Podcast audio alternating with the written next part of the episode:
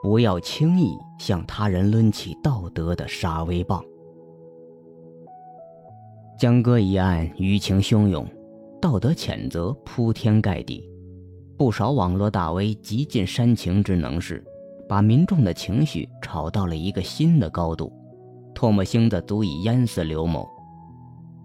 也有很多朋友问我对本案的看法，我的初步见解是，这只是一个道德问题，很难上升为法律问题。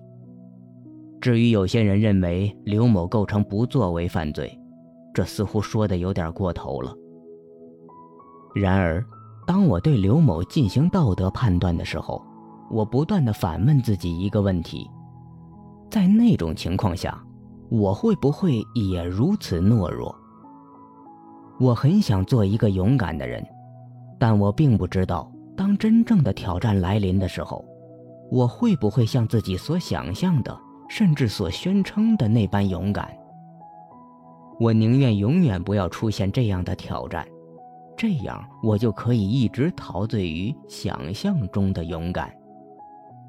我们很容易轻易对他人进行道德上的谴责，因为这能够满足我们想象中的道德优越，甚至可以掩盖我们事实上的道德败坏。最经常指责他人某种道德过错的人，往往自己也深陷其中，无力自拔。习惯指责他人胆小的人，很可能自己懦弱无比。习惯责备他人生活作风不好之人，更有可能在性上放纵堕落。天天在会议上批评他人贪腐之辈，有可能自己也不干净。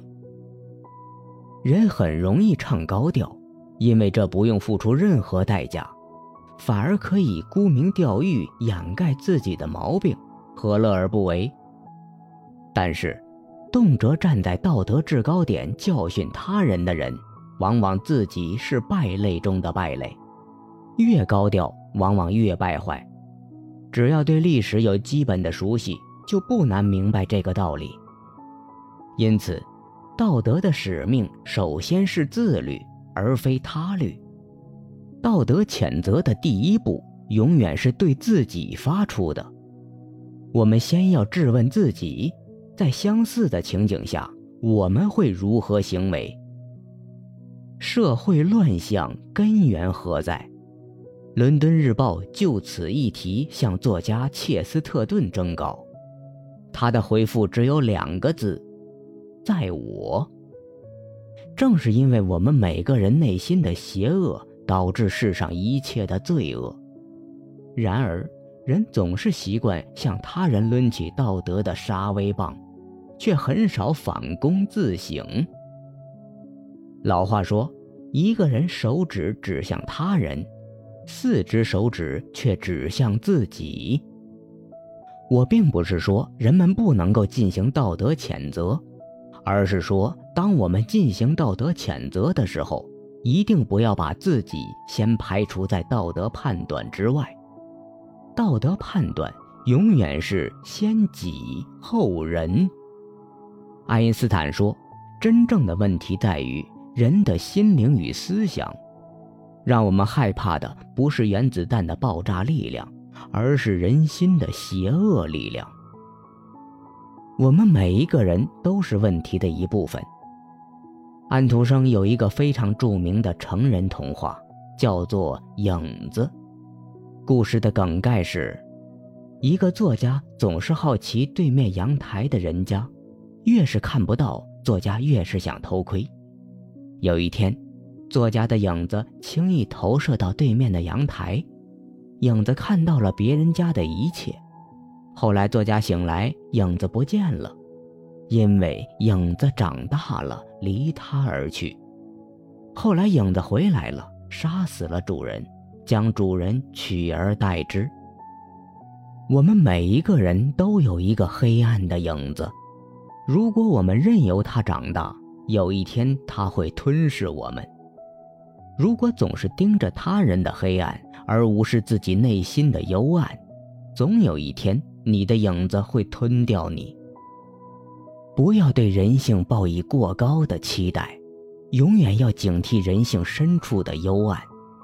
法治的前提就是对人性败坏的假设，所以任何人组成的权力机构都要受到法律严格的约束，权力从来就不应被完全信任。